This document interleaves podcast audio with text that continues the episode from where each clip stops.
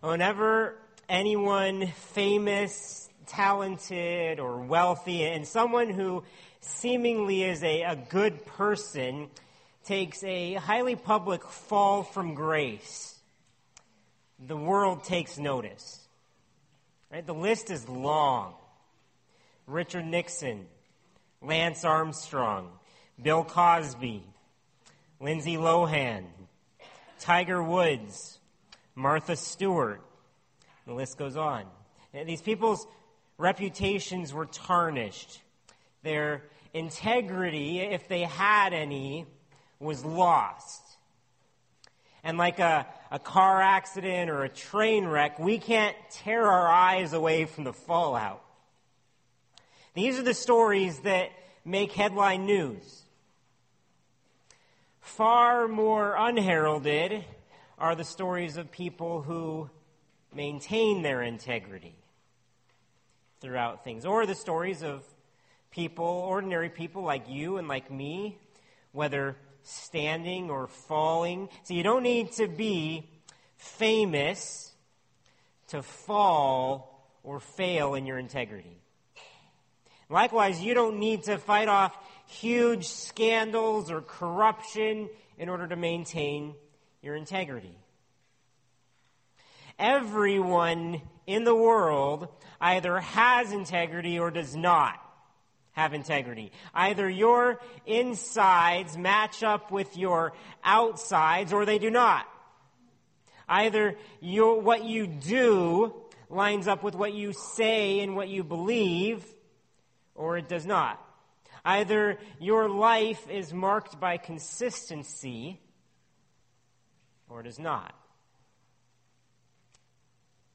Did you know that integrity is something that God wants us to have in our lives?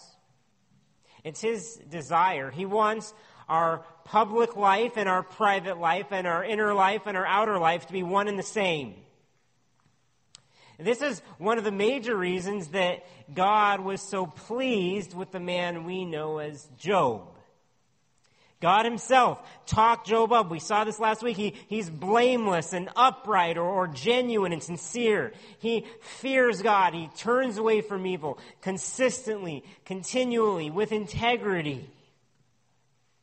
As you might imagine, often the absolute hardest time to maintain your integrity is during hard times. The difficult seasons of life are usually when cracks begin to show on our armor, when our resolve might crumble, or when we feel like giving up. But as we're going to find out, those are the times that are most important for us to hold on to our integrity, the fiercest. Because far more than our own reputations are at stake when we go through these times. If you have a Bible, please take it and turn with me to Job chapter 2. If you don't have a Bible, you can grab one from the pew in front of you, and it will be on page 417. Job chapter 2. Today, we continue our journey through this beautiful and challenging and at times very tragic book. But as you find your spot, let, us pause first and we'll pray that we will see through the tragedy today to see the truths that it reveals for our lives. Would you please pray with me? Heavenly Father, we pray that as we come to your word today, you really would speak to us through it, that your spirit would speak to every heart that is here, that we would hear your voice through what you have for us in your word. And then once we hear from you, we pray that we would respond, that our lives would be shaped by what we hear and what we learn, what we understand today. We pray that you would help us understand. We ask this in Jesus' name. Amen. If you haven't been with us the past two weeks, Job was quite the guy We saw that Job was extremely godly, extremely wealthy, great family, happy, successful, you name it. God said himself that there is no one on the face of the earth like Job. He was the best. But then last week we watched as Job's perfect life horrifically collapsed and crumbled. In a matter of minutes, four total disasters hit Job, one immediately after the other. First, his hundreds of oxen and donkeys were stolen by a foreign army, and all the servants that were watching them were bloodily massacred. Second, his 7,000 sheep and hundreds of shepherds were burned alive in a wildfire. Third, all 500 of his camels were stolen and more servants were slaughtered. With each burst of this bad news, only one servant, one solitary servant survived to tell Job. His life's work, his livelihood had evaporated, along with hundreds of lives. And then the worst news came all ten of his children had been at one house having a party, and that house had just got hit by a tornado or dust storm and it collapsed. And every single one of his kids was crushed to death. Dead. Gone. Never to hear them or touch them or see them again. None of us, I believe, can even fathom the, the grief and sorrow and pain that Job was going through in these moments. But then, we saw Job's shocking response to all this tragedy. And it said this in chapter 1, verse 20. Then Job arose and tore his robe and shaved his head and fell on the ground and worshiped. And he said, Naked I came from my mother's womb, and naked shall I return. The Lord gave, and the Lord has taken away. Blessed be the name of the Lord. In all this, Job did not sin or charge God with wrong. So, in the midst of all this tragedy, Job worshiped. Stunning. Since God had given him everything in the first place, he believed it was God's right, his prerogative, to take everything away if he so wished. And Job trusted God. And so he said, through the tears, Naked I came from my mother's womb, naked shall I return. The Lord gave, and the Lord has taken away. Blessed be the name of the Lord. What Job didn't know and what we were privy to was what led up to these events. See, there was a confrontation in heaven between God and the devil, Satan. And God basically told Satan, Have you noticed how great Job is? You notice how great he is? And Satan bantered back. It's like, eh, Job's not that impressive. He's only great because you made him this way, because you gave him everything, because you protected him from me. You've given him everything on a silver platter. Nothing can go wrong in his life. That's why he's so good. But, take everything away. Take everything away from God and then see if he still fears you. See if he'll still worship. God surprisingly agreed to this challenge. Basically said, go ahead. Test him. We'll see. The surprising truth this revealed was what was really at stake here. And that is the glory of God. God's reputation and honor and integrity was attacked and called into question. Would anyone, would anyone, even God's greatest servant, worship God if they had nothing left? Was God worthy of worship in and of himself, regardless of his gifts? And so at the end of the day, Job passed the test. And God won the wager. And therefore, God was glorified. Job lost everything, and he still worshiped. So, God was still worthy even then. So, the next time Satan came before God, God essentially rubbed his win in a bit. And this isn't wrong. Job had earned it and, and God deserved the glory. Look what God says. Verse 1 in chapter 2. Again, there was a day when the sons of God came to present themselves before the Lord, and Satan also came among them to present himself before the Lord. And the Lord said to Satan, From where have you come? Satan answered the Lord and said, From going to and fro on the earth and from walking up and down on it. And the Lord said to Satan, Have you considered my servant Job? That there is none like him on the earth, a blameless and upright man who fears God and turns away from evil. He still holds fast his integrity, although you incited me against him to destroy him without reason. So, this situation is almost identical to chapter 1, right? Except that God added that one last comment in verse 3. He said, Job still holds fast his integrity, although you incited me against him to destroy him without reason. So Job had remained consistent. He had maintained his integrity. After the tragedy, he kept doing what he had been faithfully doing before, praising God. It's consistent, had integrity. And God said that Job was still holding fast his integrity, like it was something he was fiercely holding on to. Maybe you could picture like a rope.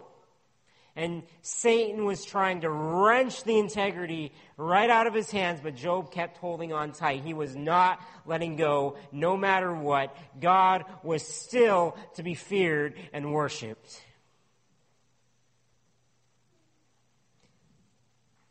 When we get to be like flies on the wall again for the scene in heaven, we can see how pleased God was with the way Job had passed the test, right? It shows how, how valuable Job's integrity was. It shows how it glorified God. The same for us. Every day, we have opportunities to either worship and glorify God or to give in to this sinful world's ways and diminish God's glory. We have constant opportunities to build up or hold on to our integrity. And we have constant opportunities to damage or lose our integrity. With every word we say, every thought, every action, every website, our integrity hangs in the balance with every blessing that we receive, the universe wonders will we thank God? And with every hardship we receive, will we still bless God? Therefore, every moment of our lives, our integrity is in play. And if we fiercely guard our integrity, we have a glorious opportunity. And that's this that maintaining our integrity is an opportunity to display God's glory. Okay, maintaining, when we maintain our integrity, like Job, we have an opportunity to display God's glory.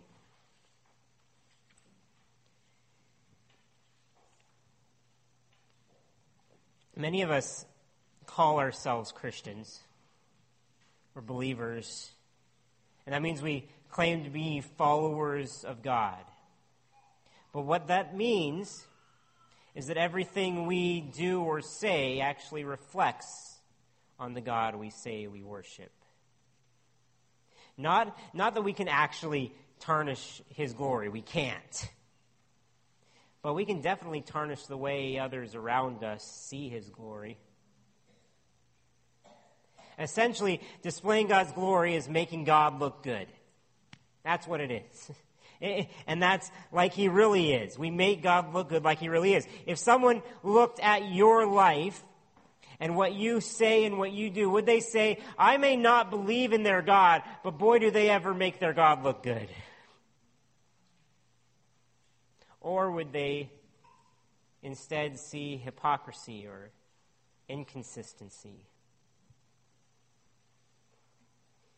If so, what needs to change?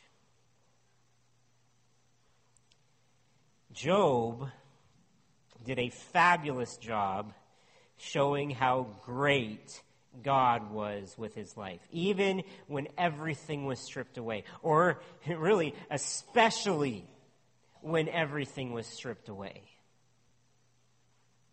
Now, God, as we see, could brag all the more about Job and his heavenly counsel. And that's important. Because we might think, well, what if other people don't notice my integrity? What if they don't see this consistency? Now, I'm not supposed to show it off myself or brag about it myself, am I? No, no. You're not, we shouldn't seek to show off or eh, show off any form of our own righteousness.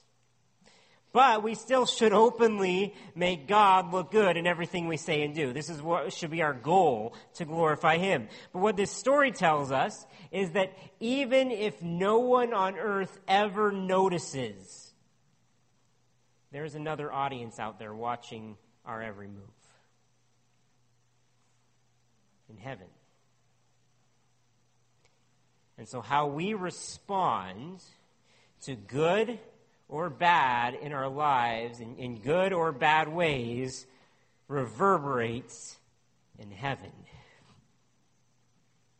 Eh, the all knowing God sees all, and He sees us, and He is pleased by our integrity. Along with who knows how many other beings observing our lives and glorifying God because of it. Joni Eareckson Tada is someone whose name you might recognize. Uh, she's uh, well known for, she was paralyzed from the neck down as a teenager and has been in a wheelchair ever since. Uh, she's a well known writer and painter and speaker and singer, all kinds of things now.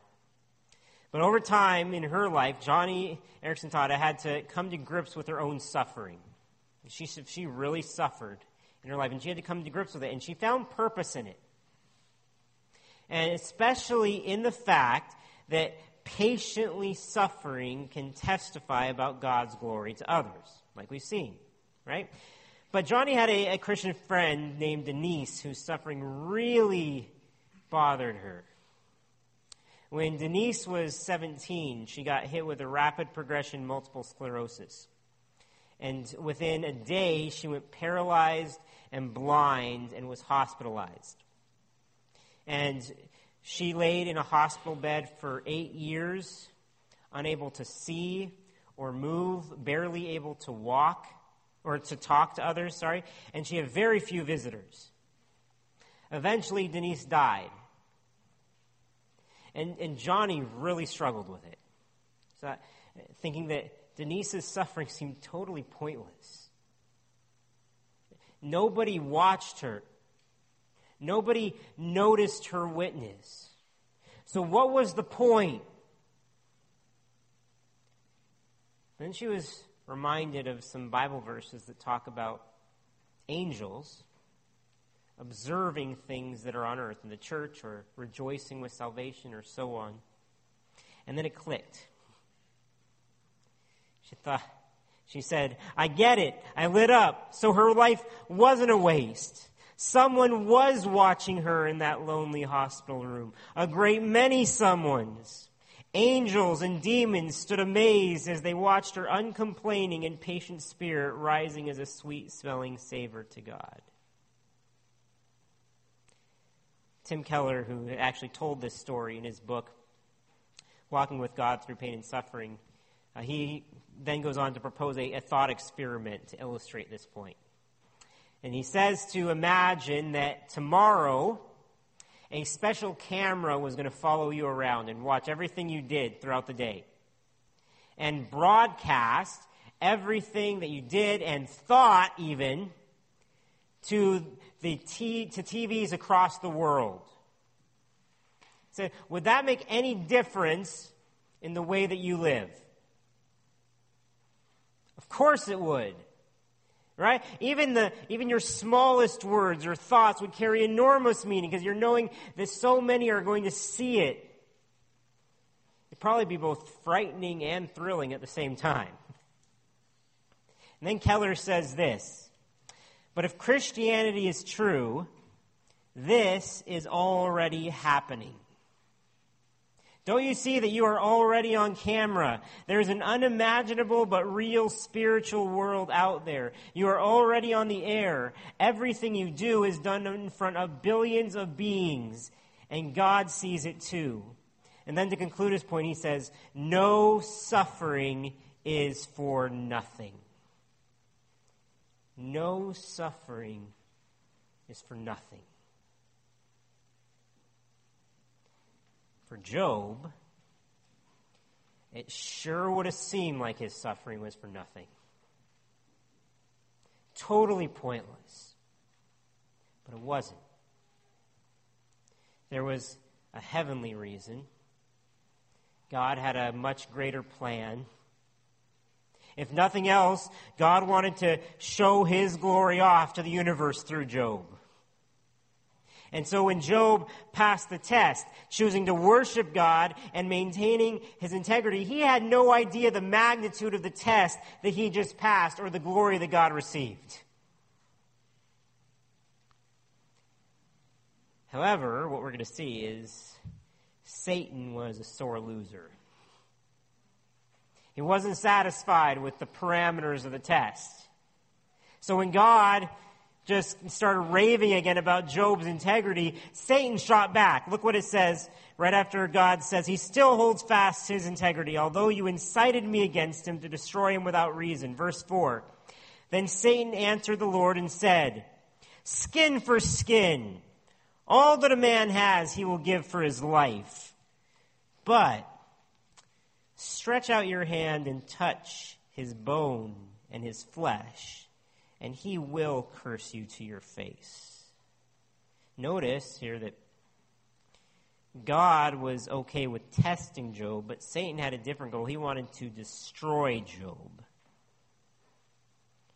God said, You've incited me to destroy him without reason. So Satan tells God, Listen, God, Job may have passed the test, but you didn't let me go deep enough. If you jab the knife a little bit deeper, he'll for sure give in and curse you then. He will wear down. His worship will wear out. His integrity will cave. You will see.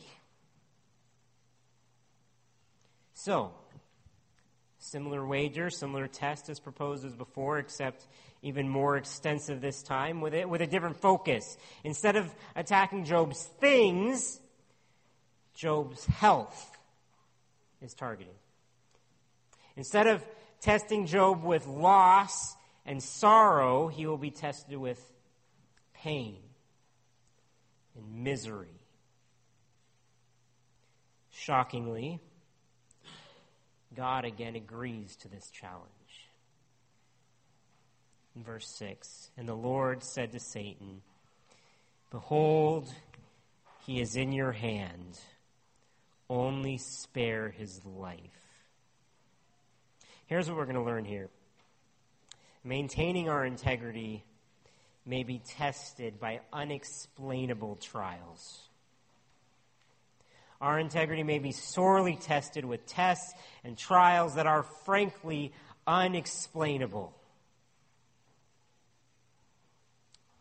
Verse 4 Then Satan answered the Lord and said, Skin for skin. All that a man has, he will give for his life. No one really knows for sure what the saying skin for skin meant, except that it somehow related to Job's physical well being. And then he says, All that a man has, he will give for his life. In other words, a person will sacrifice everything as long as they can keep their life. Now, as a dad, I tend to doubt that statement is entirely truthful. But I mean, talk about the father of lies here anyway. So Satan's lying, most likely. But what Satan was, in, again, insinuating is that Job was selfish. That's how he handled his losses so well. He's only out for himself. And he's still worshiping you only because you've still sustained him. He's selfish. When God agreed to this second trial, he only demanded one thing spare his life. Attack the man, take his health, hurt his body, just don't kill him. He died, they never know the result of the test. And God still wanted a witness. Here's how it went down. Verse 7. So Satan went out from the presence of the Lord and struck Job with loathsome sores from the sole of his foot to the crown of his head. And he took a piece of broken pottery with which to scrape himself while he sat in the ashes. Now we can't diagnose exactly what this physical ailment or disease was. Maybe leprosy, maybe not. Here's what we do know it was loathsome and involved lots and lots of sores. So it was unbearably painful. And apparently, from verse 8, it was also very itchy. Right? As Job would take broken pieces of pottery to scrape himself. Now, even if you've had chicken pox or hives or really bad mosquito bites, I doubt you've ever broken a ceramic pot and itched yourself with its shards. This is brutal. This is a picture of misery. Job was probably drawing blood all over, scarring himself. And this is the very brief descriptions of the symptoms, too.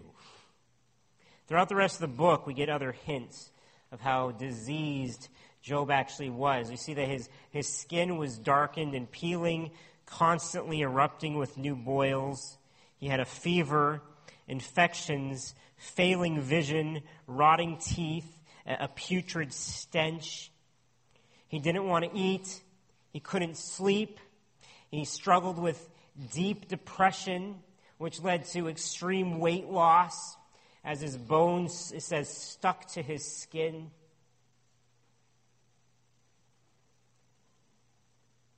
If you can picture this at all, it's hideous. Job was tortured and disfigured and miserable. It's perhaps nothing we take for granted more than when we're in good health. We don't even notice it. We don't wake up in the morning and think, hey, I'm feeling healthy today. Praise God. But whenever we get sick, all of a sudden we notice our health all the time. How we feel becomes all consuming to us. I mean, we get a paper cut or a pollen allergy, and that's all we can think about. Got a little tiny piece of glass in my foot this week. I had to stop everything until I got it out. In an extreme sense, Job must have been mentally consumed by this repulsive disease. So miserable that verse 8 says he sat down in the ashes. This is most likely saying that he left home and went over to the town dump or landfill where all the garbage was burned up and piled up into ash heaps. So Job felt like literal garbage. And he went where he wouldn't be a burden to anyone but himself. Our first reaction to hearing about Job's further suffering is quite possibly hasn't Job suffered enough already? Hadn't he already proven the point? On one level, yes. But he didn't satisfy Satan. And God was okay with probing for more. It proved the point even more. Christopher Ash says this this proves that the glory of God really is more important than your or my comfort. In the end, it is necessary and right that this man should suffer personal and intimate attack upon himself so that we see absolutely and without doubt that God is worthy of worship. This is why God would agree to this test. Satan wasn't bullying him or pushing him around.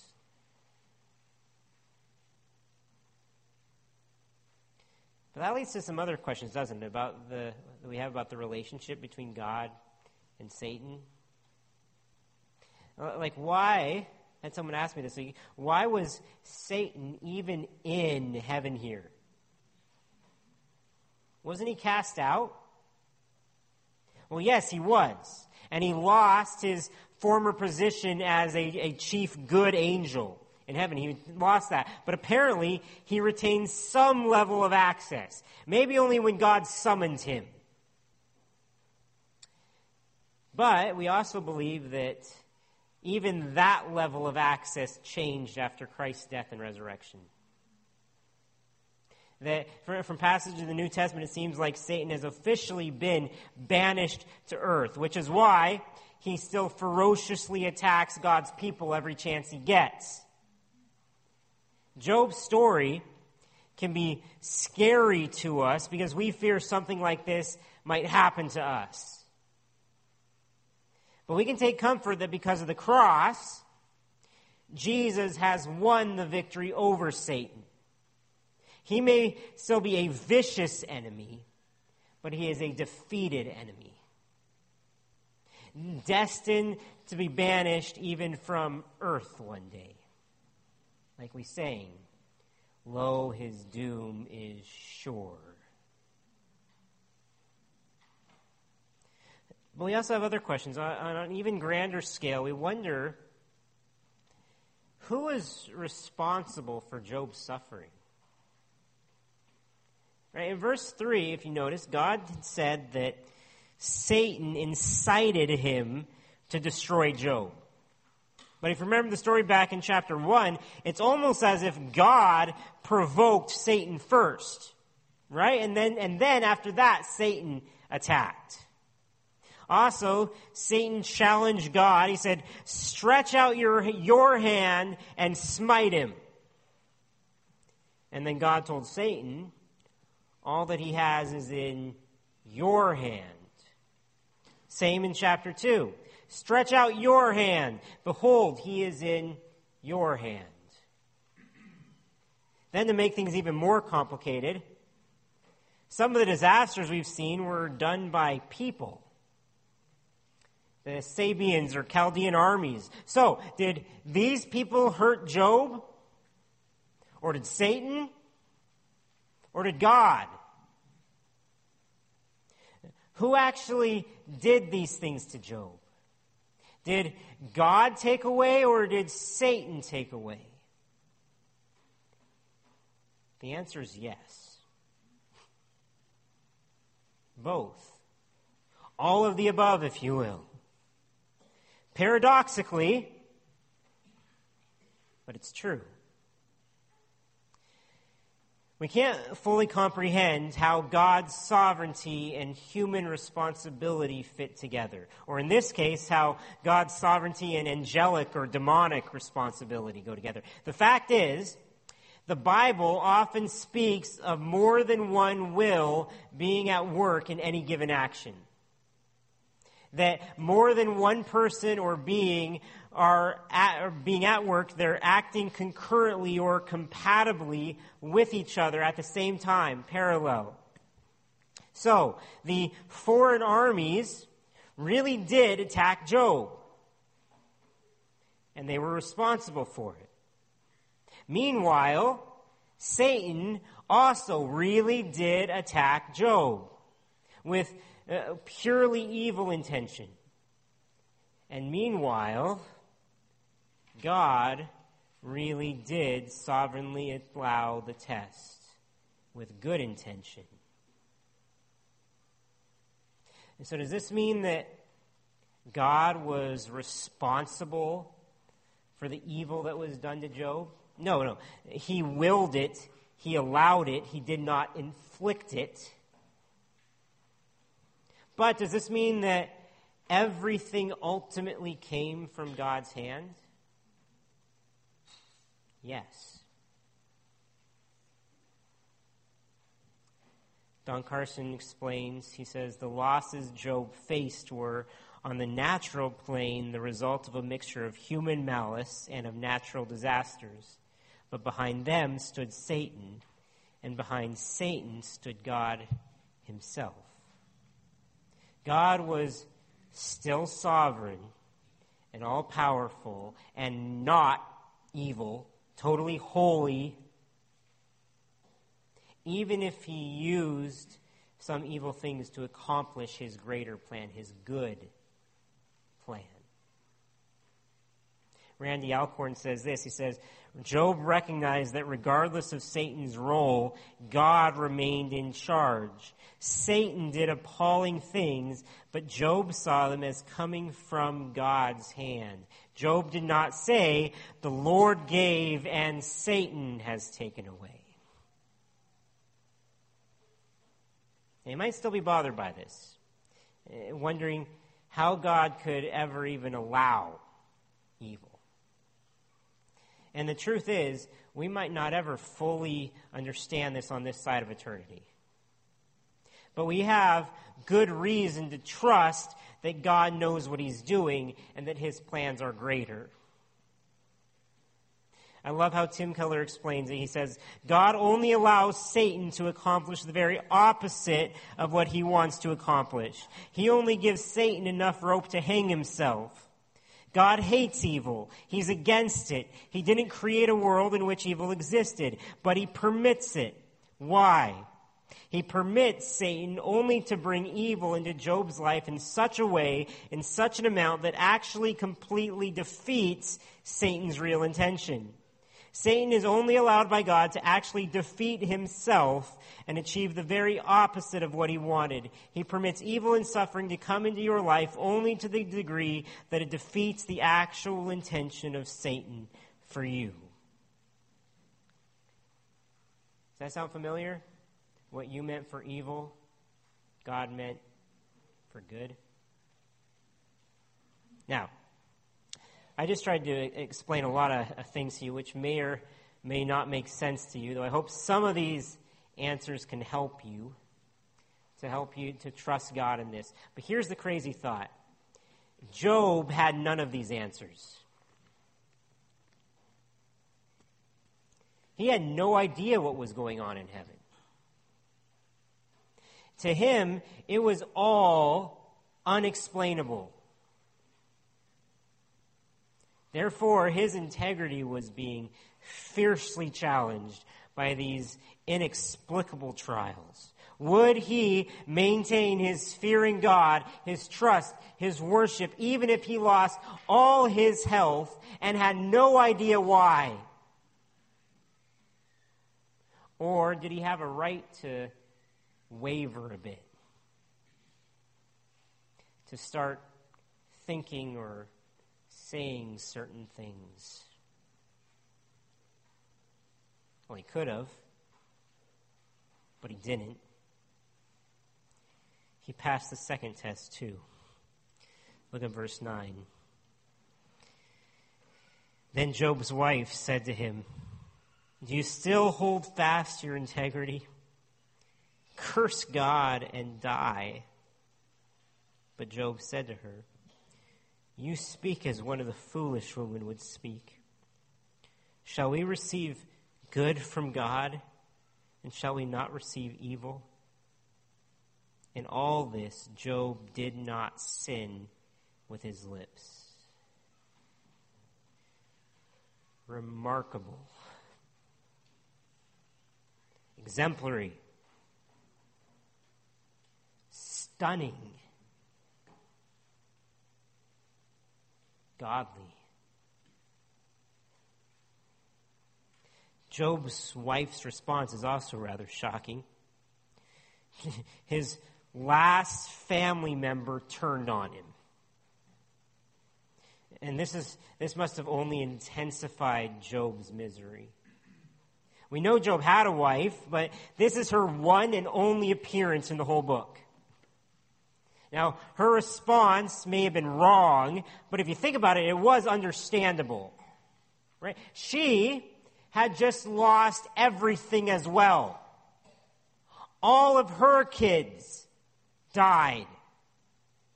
And now, with her husband's failing health, she seemed to be losing him too. Under this intense, immense grief, she faltered. It's only what we'd expect from anyone, right? Now she apparently just wanted her husband to let it all out and stop suffering. She was wishing him the peace of death, like many a spouse would have done. Come on, Job. Death would be a relief to you. Just curse God and get it over with. But regardless of how noble her motivation may have been, her recommendation was wrong. She was telling Job to do exactly what Satan hoped he would do. And this reveals another truth, a very simple truth to us today. Maintaining our integrity can be hurt or helped by others. Other people can either help us maintain our integrity or hurt and, and hinder our efforts to do so. Job's wife literally told him to give up on his integrity. It wasn't worth it. Do you still hold fast your integrity? Same words that God used. He holds fast his integrity. Do you still hold fast your integrity? Curse God and die. Francis Andersen says, at this point, Job's trial enters a new phase, the most trying of all. Instead of helping, the words of his wife and of his friends cause him more pain and put him under more pressure than all the other things that have happened to him so far. He never curses God, but all his human relationships are broken. Incredibly, Job resisted even his wife's temptation to curse God and give up on his life. He said his wife was speaking foolishly. And then it says that Job still didn't sin with his lips. Notice again. What Job said about God was most important. Satan predicted cursing. Job's wife encouraged cursing. But Job only blessed. Likewise, what we feel and think and say about God is the most important thing when we suffer. More important than anything else. It's what we think about God. In contrast with Job's wife, there are another few people introduced at this point in the story. Job had three good friends from some point in his life, another time, but who were obviously very close to him because when they heard about what Job, what happened to Job, they didn't just shake their heads and shed a few tears. They left their homes far away to travel and come be with Job in his time of pain. It says this in verse 11. Now, when Job's three friends heard of all this evil that had come upon him, they came each from his own place Eliphaz the Temanite, Bildad the Shuhite, and Zophar the Naamathite. They made an appointment together to come to, to show him sympathy and comfort him. And when they saw him from a distance, they did not recognize him. And they raised their voices and wept. They tore their robes and sprinkled dust on their heads towards heaven. And they sat with him on the ground seven days and seven nights, and no one spoke a word to him, for they saw that his suffering was very great. Many people have visited a, friend or family member during or after a sickness only to be shocked by their friend's altered appearance. Perhaps you have as well. But no matter what Job's friends had heard, nothing prepared them for this sight. They couldn't even recognize Job anymore. He was gaunt and disfigured and scarred and mutilated and, and deeply, deeply sorrowful.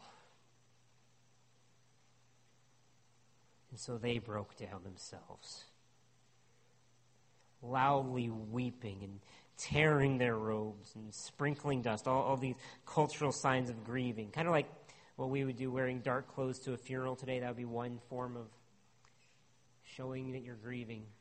This is what they're doing here. Now, we don't know for sure that what they did was a good model for us. But Scripture does clearly tell us, and in Romans it says to weep with those who weep.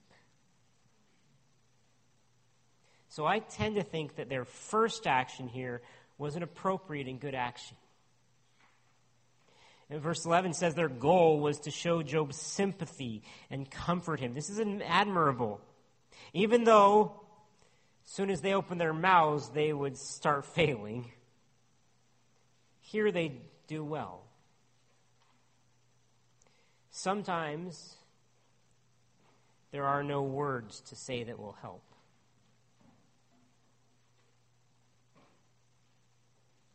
So we should remain silent.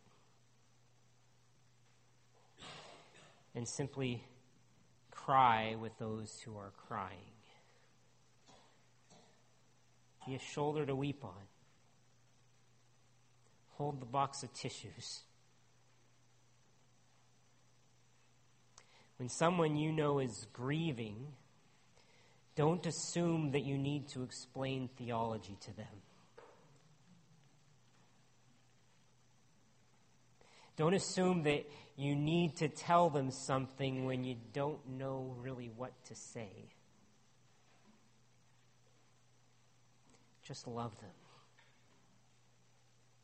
Show compassion to them. Be a true friend and be there.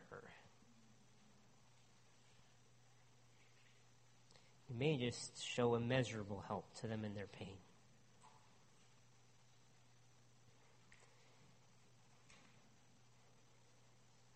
We've reached the end of this passage, though not the end of Job's turmoil. But before we close, I think we skimmed over a very important statement back in verse 10, which points to something we really need to take to heart for all, every season in our lives. And that's this that maintaining our integrity means receiving whatever God gives us. Maintaining our integrity means receiving whatever God gives us, whether good or bad. I get this from the one time Job speaks in this passage to his wife in verse 10. He said, You speak as one of the foolish women would speak. Shall we receive good from God? And shall we not receive evil?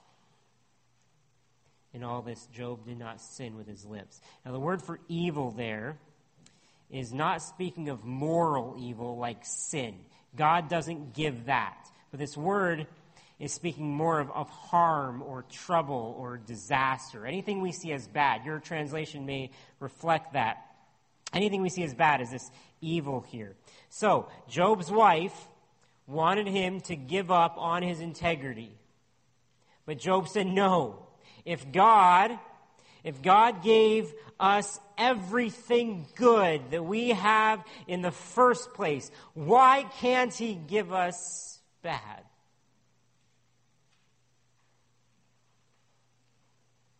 I may not know what's going on,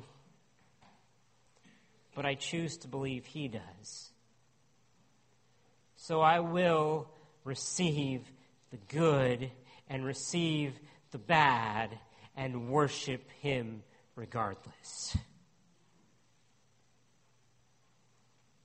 Francis Andersen says, receive is a good active word here, implying cooperation with providence, not mere submission when the bad as well as the good is received at the hand of God, every experience of life becomes an occasion of blessing. But the cost is high. It is easier to lower your view of God than to raise your faith to such a height. Again, God's glory is what is at stake. Every time we receive harmful things in life, we have a choice to either lower our view of God or raise our faith. Is God still sovereign and loving and good? And will He see us to the other side? May we have faith. If we doubt, that God is sovereign in the midst of our suffering. We can look to Job, but much more so, I think we should look to the greater Job, Jesus Christ. When we read the Gospels, the picture we get is of a suffering and a sovereign Savior together suffering and sovereign. Jesus was in control every step of the way towards Calvary. He chose to suffer. Jesus was sometimes supported by his friends, more often burned by them. He was more betrayed, more alone than anyone, including Job. And on the cross, Jesus suffered the most extreme, excruciating physical pain, even worse than Job's. And he went all the way, even experiencing death. Throughout the whole ordeal, Jesus held fast his integrity, his perfect integrity. And don't miss this. He did all of this in order to give us greater good than we could ever imagine. Okay? Jesus received the worst evil in order to give us the deepest good. Jesus received the worst evil in order to give us the deepest good. Salvation and mercy and love and grace, forgiveness and acceptance and adoption and so much more. And even far better than these gifts, in Jesus, God gave us Himself.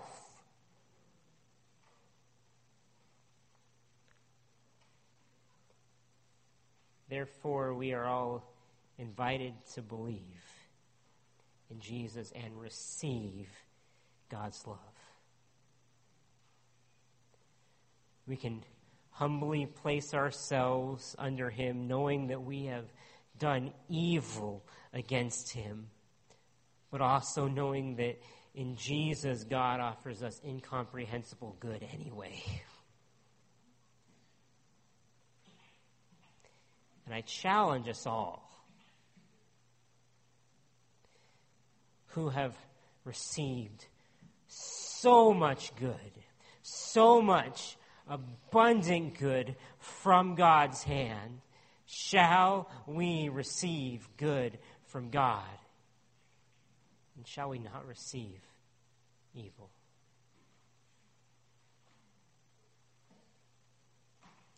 Remember his blessings. Remember his goodness. Remember his greatness. And then bless him no matter what he allows to come your way.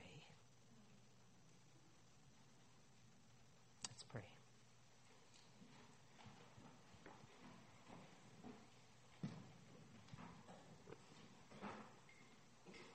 God, you are good. Even when we don't see it at all. You are great even when we don't feel it. You are glorious no matter what happens to us. May we grasp these hard truths, these deep truths, these incredible truths about you. May they change us. May they prepare us. And may we worship. Yes, this in Jesus' name. Amen.